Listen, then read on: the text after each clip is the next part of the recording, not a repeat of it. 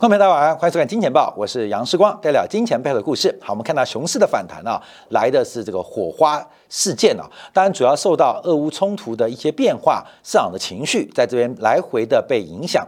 那我们特别关注啊，在目前为止，俄乌第四轮谈判又出现破局，引发了欧洲股市目前急速的回调。当然了，相对于昨天欧洲股市，像德国法兰克福单日的反弹高达百分之七啊，那目前的下跌啊，仅仅呃是昨天反弹的三分之一多。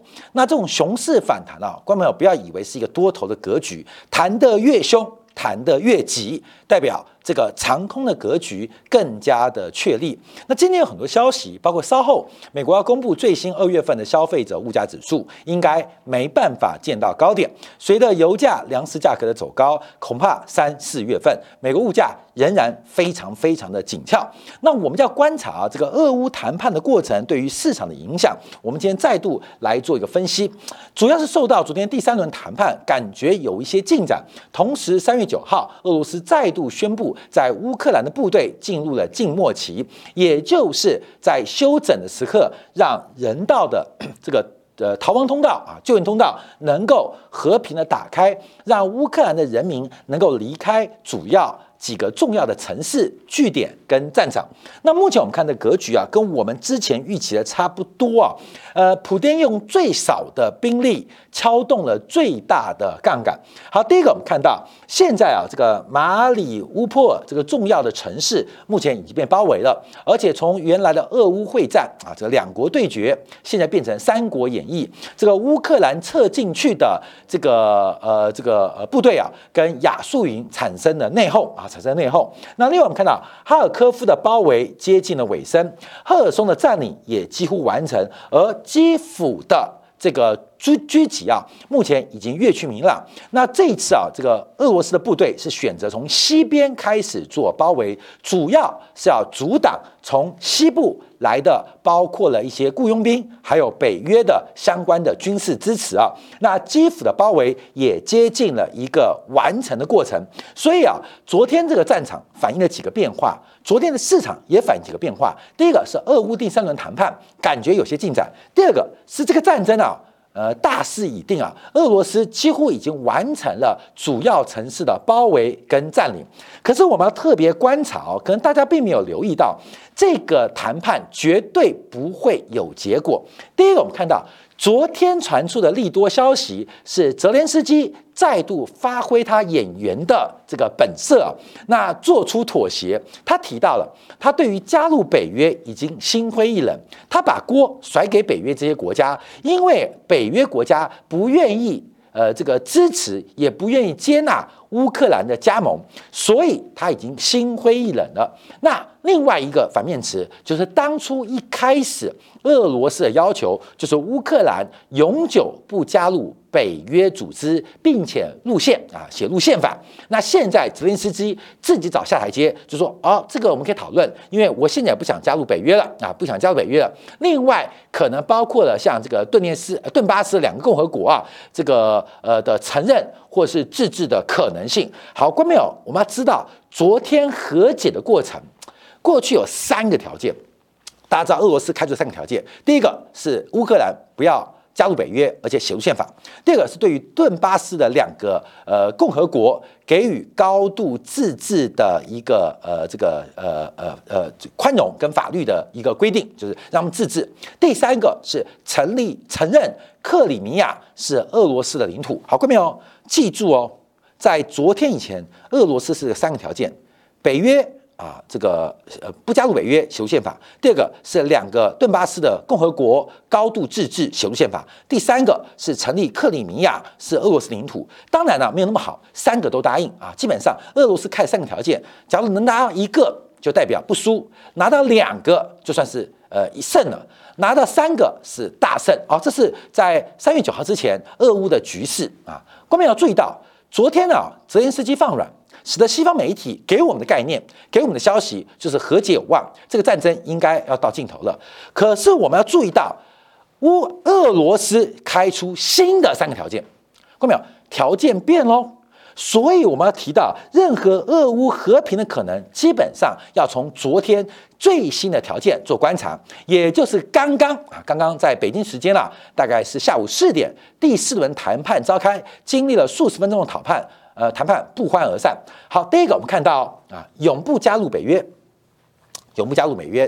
第二个是承认，呃，乌克兰承认克里米亚属于俄罗斯，那并且承认卢甘斯克跟顿涅茨克独立。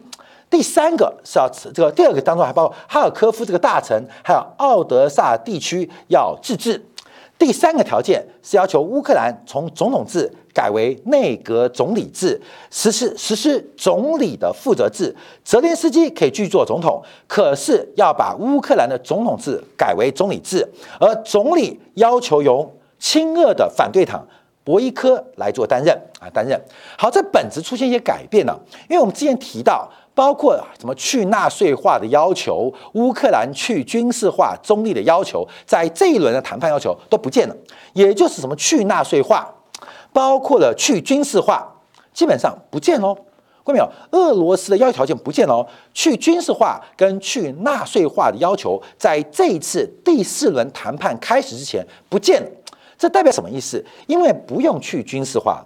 也不用去纳粹化了。我们从刚刚这个地图来做观察，因为主要针对的这个呃去纳粹化，针对的就是以马里坡乌波尔为基地的亚速营，这是乌克兰民间组织在反俄势力当中最为勇猛的啊，最为勇猛的。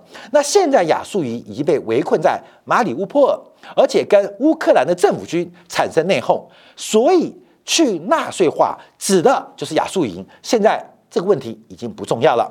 另外，我们在一周以前提到的，整个俄罗斯叫做围点打援，因为乌克兰最重要也最有战斗力的，大概将近十个旅啊，十个旅啊，基本上都在乌东边缘。现在这个就是一个一个消灭，至少有三个旅已经全歼，而且其他。由另外三个旅开始转移驻地，也就是运动战已经形成对于俄军有利的局面，所以才回来跟大家报告啊，回来报告，就是原来俄罗斯提出的，包括了中立化、去军事化、去纳粹化、反亚速营或消灭亚速营的部队，这个谈判不用谈了，我已经达成了，我已经靠了我的战术。跟军事力量已经完成了，几乎完成了这两项一开始二月二十四号之前的要求，所以现在就剩下北约了。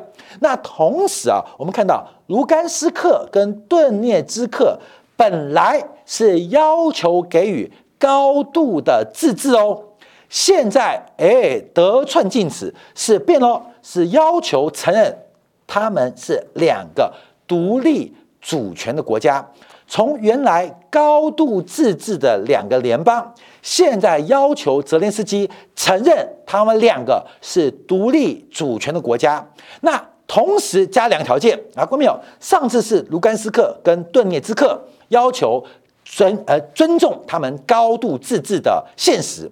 好，现在这两个不要，这两个已经要独立了。现在要求哈尔科夫跟奥德萨地区自治，过没有？得寸进尺哦，我们再回来看这张地图，看到没有？回来看这地图，本来本来本来啊，第一个就是亚速营把它取消，而且把乌东的部队啊，乌东的部队去军事化。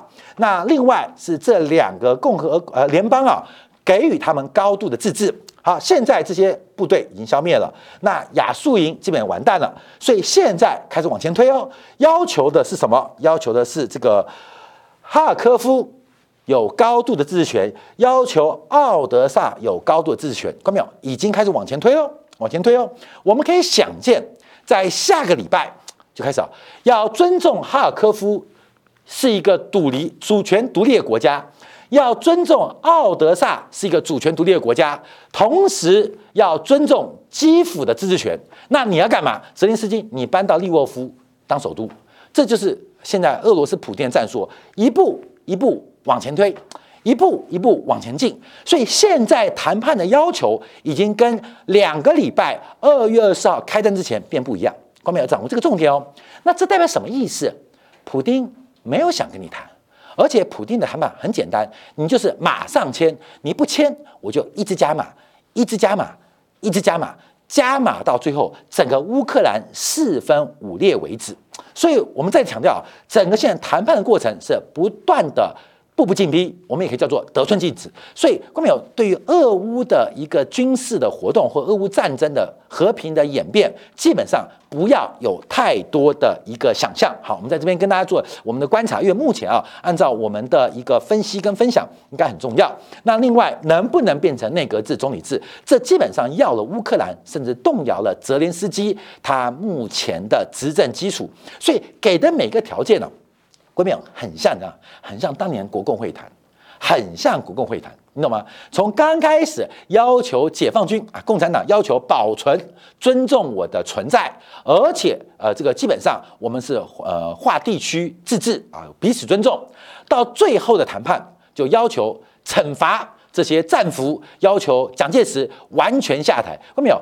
没有一个要求是让国民政府或国民党能够接受的，就是步步进逼。什么意思？就是打到你底，打到你亡，打到你垮台为止啊！所以我们就要关注啊这个市场变化。那我们今天看到市场反应啊，我们一直被西方媒体所干扰，包括台湾的主要媒体，全部是按照西方媒体的论点来进行一个报告。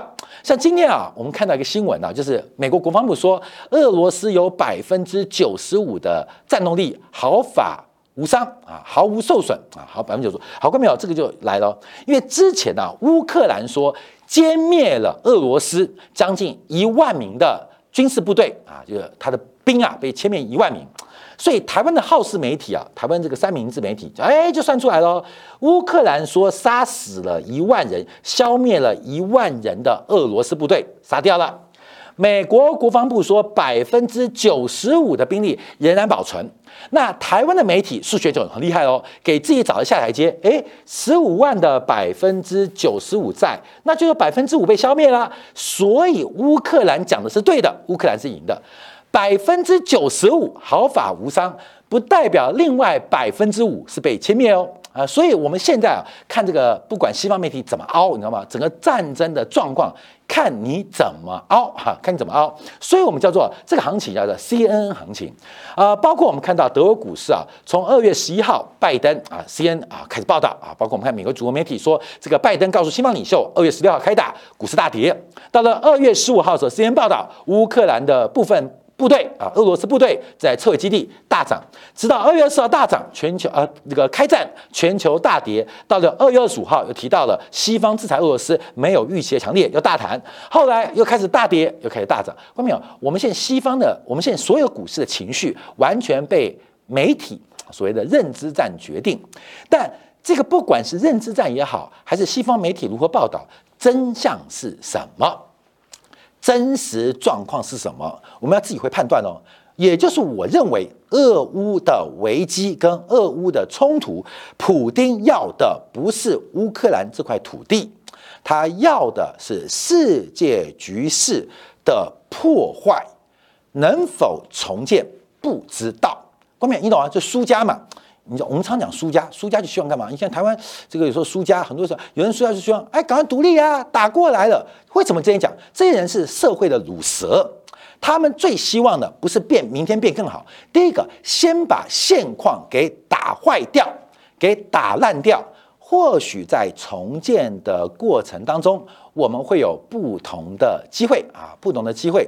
这个呃，所以我们看到这个呃，目前的一个发展当中啊，呃，我们要特别留意哦，普丁用那么小的经济规模去扛世界第二大的一个军事力量，其实长期扛不住的。普丁要的是什么？普京要的可能是世界秩序的重建，这才是他的目标，所以才看他如此的规步。好，那我们看一下，包括了美国股市啊，基本上完全被媒体媒体影响啊。那更扯的是，这一波反弹是从前天开始，也就是我们前天大前天的节目提到了台北股市跌破年线，来到颈线附近，应该会做出反弹。昨天我们补充了德国股市两波侧幅满足，这技术面的讲法。最重要的啊，大家先特别观察的就是法国跟德国。国抛下了美国跟英国，选择跟中国的国家主席习近平进行线上峰会。关没有？全球股市的反弹是因为德国跟法国，欧盟最大的两个国家，寻求中国的协助跟讨论，市场从那一天开始反弹的。这个世界的秩序，正如普丁的规划一样，正在打破之中。能否重建无所谓，因为我穿草鞋，你们穿皮鞋，所以秩序打乱，你们都跟我一样。穿草鞋，俄罗斯的机会会比原来过去十年这二十年被西方的垄断跟制裁来的更为有意义。所以我们可以看到，这个世界秩序正在被打破。在这个月底，这个月底啊，美国准备呃邀请东盟国家、东盟十国召开峰会。结果你知道怎么样吗？为了到底是三月二十六号召开，还是三月二十五号召开，还是三月二十七号召开，闹得不可开交。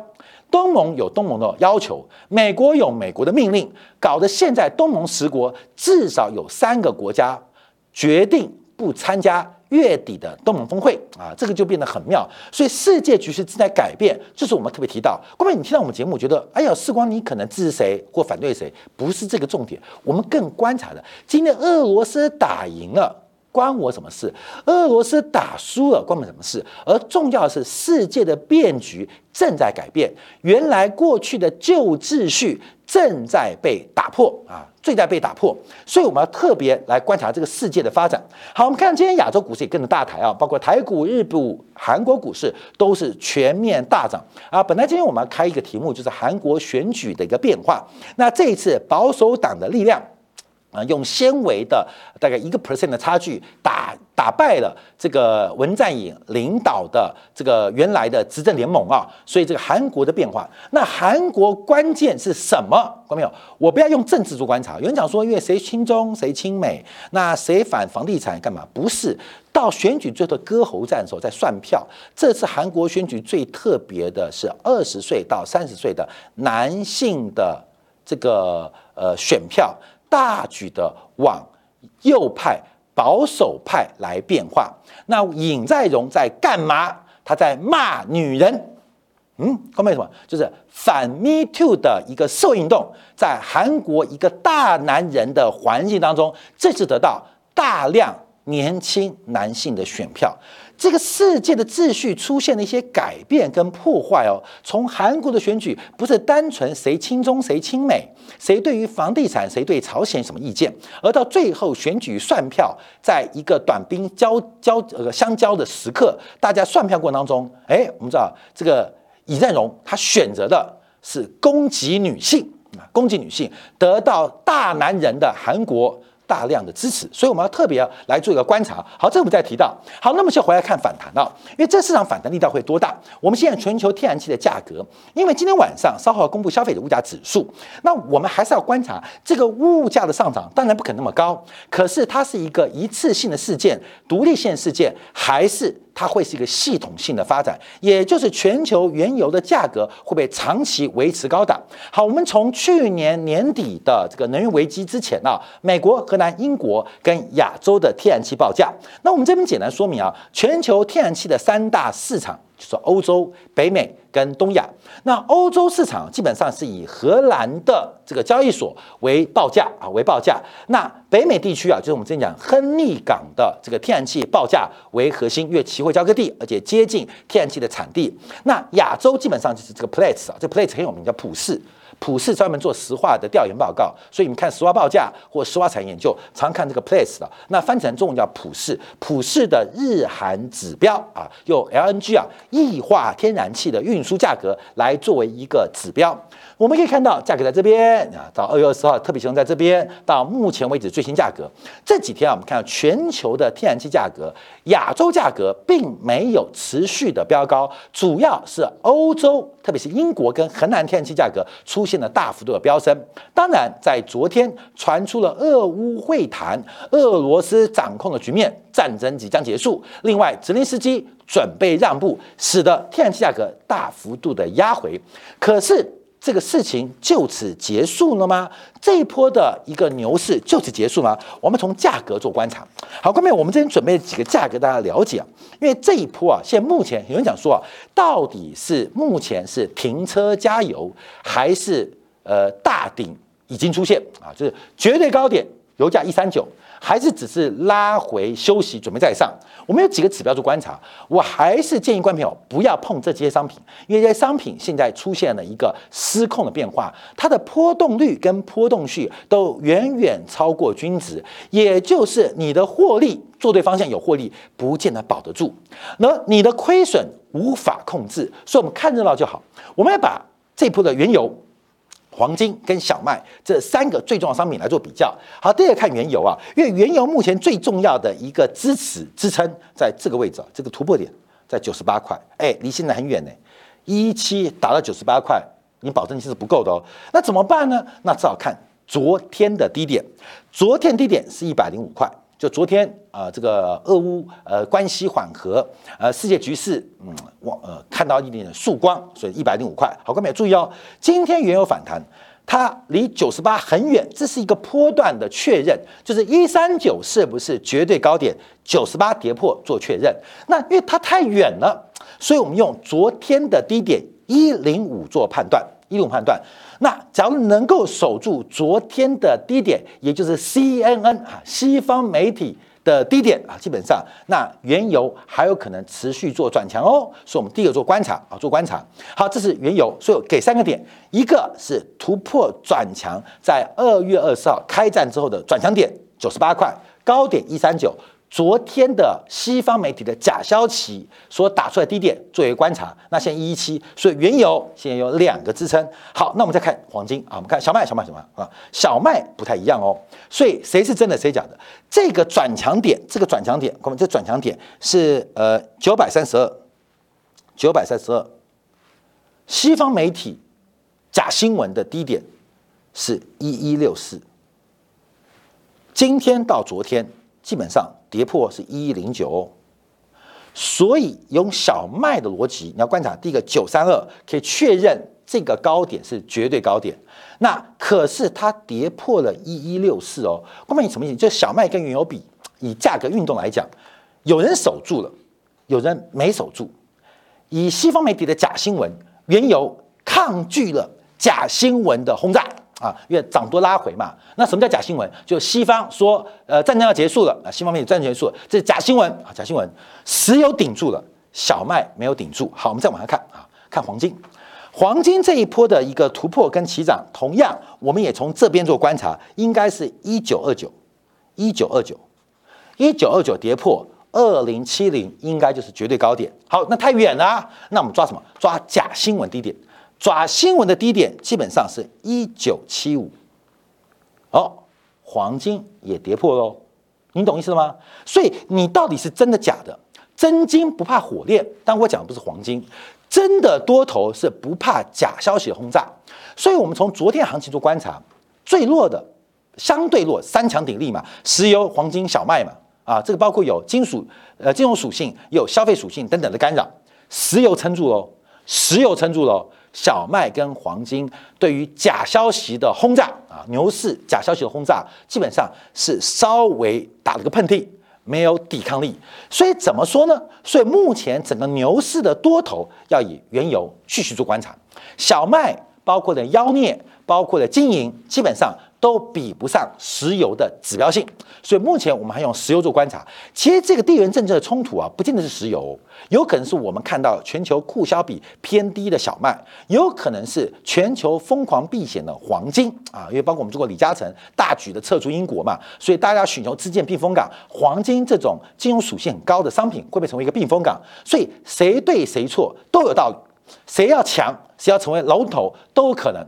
可是我们从价格变化，最重要的就是昨天全球对于俄乌判断，西方媒体假新闻，这个空军用假新闻来轰炸，那这个低点谁没破，谁就是真正老大。这个老大就是原油。所以我们看今天有个新闻很特别哦。很特别啊，观众很特别，就是啊，路透社，路透社的报道，就是经经过三名知情人士的表示，因为乌克兰战争的爆发，中国政府要求国有的炼油企业、炼油企业在四月份暂停出口汽油跟柴油。这路透社调到这个调查，基本上路透社也说关系那么好，当然，路透社是不是情报组织不知道。通常，有时候我们就是放消息嘛，那会放消息嘛，就是放消息给一些人嘛。像你记得吗？台湾那个柯文哲，台北市长柯文哲不是讲那个周玉蔻 CP 值很高吗？那他的言下之意就是周玉蔻背后是有老板喂他东西，而喂他东西的表演跟效果远比他得到的报酬高。不然我不知道什么叫 CP 值啊。这柯文哲应该指这个意思。所以每一个。每一个政权或每一个政治人物，他都会有些外面养的喉舌啊、名嘴啊等等啊，名嘴等等。啊，关朋友，等到有一天我老了，我来公布一下现在这一年的大家的这些名嘴的价码，好不好啊？这个我都知道很多啊，就是哪些名嘴，不要看他讲的跟真的一样，都有人养啊。只是现在很多当事人在台面上讲的很难啊下台啊，说我很难下台，所以我们等到将有一天啊，开个节目来讲一下这些名嘴的价码。那是谁养的？好，那我讲路透社。那路透社跟官方关系都很好。那基本上官方也愿意丢点消息给这些国界通讯社。那为什么要试探一下市场的反应？好，所以啊，到底是一个还是两个还是三个？看没有？通常讲三个就代表很多个啊，你懂意思吗？啊，他不会讲 one two three 啊，就是很多个啊，你知道吗？就很多个，什么意思？就是要要求过气业，考虑在四月份。暂停出口汽油跟柴油，好，各位，这什么意思？我们叫解读哦。俄乌的冲突让中国政府出现了一个隐忧，就是要要求炼油企业要暂停，暂停不是终止哦，暂停在四月份的原油的加工品、汽油跟柴油的出口业务。那代表什么意思啊？一个控制力极强的中国共产党。他们在背后的运算当中，他们看到一些我们没看到的事情，他们看到了一些我们没看到的事情，他算出了一些我们没算到的供需的缺口。好，我就这样解读。所以为什么像在今天，大陆的这个九五呃汽油啊，已经正式突破突破每公升九块人民币的时代，见九啦，这两千零八年的创新高，甚至九八还有柴油价格都准备要创历史新高，在这个时候暂停出口。暂停汽油跟柴油出口。你看这几天啊，这个中国的政策很特别啊，包括股市大跌。你看人行把盈余拿了一兆一万亿交给财政部，马上又宣布要把这个汽柴油基本上要暂停出口。这就广积粮，高筑墙嘛。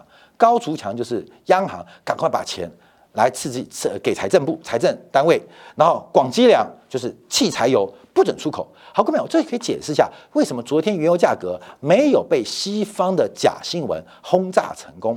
那这个背后的观察跟影响就会非常非常巨大。好，那我们在观察，那 OPEC Plus 在讲什么啊？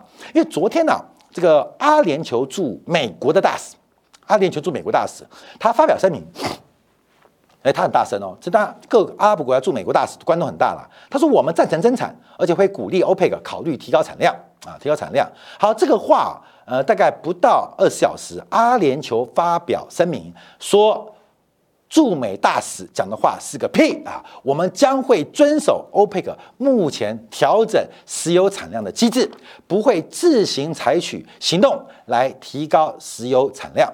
所以目前我们看到全球大乱，因为沙特也好。阿联酋也好，现在试图在跟美国进行谈判。第一个是也门的这个冲突，你要帮帮忙；第二个，伊朗的核协议，你不能跟波斯人打交道，伤害我阿拉伯人权益。现在每一个人都跟美国瞒天要价。好，所以石油的供需会成为今年什么样的地雷？油价维持在百元以上，能够维持多久？它是一个独立性世界，还是一个国际秩序？现在有崩解危机，将会形成常态的可能。从一九七二年，尼克森放弃了金本位，就是黄美元用黄金一比三十五的一个黄金的交换，也就所谓金本位的比例，使得全球的货币体系，人类史上第一次摆脱了。以实体、以商品为核心的货币发行体系，过去的货币发行，像中国喜欢用白银准备，西方国家喜欢用黄金做准备，啊，这有原因的。黄金准备虽然跟这个罗马的这个帝国的历史渊源有关，那。这个中国喜欢用白银做准备，那当然跟白银的数量有关。好，不管是黄金准备还是白银准备，其实人类历史当中开始进入文明以来，都是用商品多元商品作为货币的发行体制的基石或基础，在一九七二年改变了，而且脱脱离了商品的基础，脱离商品体系作为货币发行的基础，进入一个信用体系，那所有商品都变成只有消费属性。有金融属性，失去了货币属性啊，失去货币属性。可这一次发展，我们要特别观察，从过去几年比特币的波动，但比特币它只是一个中间串场的一个小丑啊，我们可以看到，这世界有没有可能又重新回到以多元商品狭义、广义是多元生产力为核心的货币发行体系？这可能是一个很重要的转变哦，因为不是没这样发展过，所以我们特别观察啊，这一次俄乌的问题，它到底是一个独立性事件，还是会产生长期性的系统性影响？那更重要的是，是不是系统性出现变化，才有俄乌危机冲突加剧的发展？这就是我们现在特别要。关注跟观察的好，我们休息一下，回来做掌握啊。就是从这个欧欧位角第四轮谈判，很快就第五轮谈判，很快就第六轮谈判，很快就第七、第八、第九、第十、第十一、十二、十三谈乱。那我们下次给他开个赌盘呢？到底第几轮谈判会宣布俄罗斯的维和行动终止啊？你看有的谈的啊，有的谈的。随着俄罗斯的独身禁止，这个俄乌的冲突大概没有那么快来消弭。那不是不愿意解决，而是背后的系统它的嘎嘎作响。它带我们走向另外一个方向。好，从今天开始到未来的一周，其实我们更关注的是今天或者今天开始，因为今天晚上美国公布二月份的消费者物价。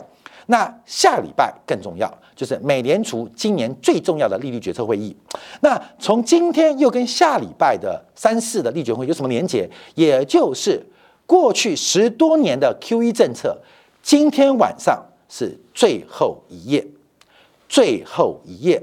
假如你剩下最后一个晚上，你会做什么样的选择？休息一下，我们来讨论这个 Q E 的政策。从两千零八年到了今天，这长达将近十四年时间，今天要宣告终止了。那这个 Q E 货币政策跟市场的关系，是不是就是现在正在分手中？而这个分手之后的变化会怎么样种这个的发展？我们休息一下，会在精彩部分为大家做进一步的说明跟解读。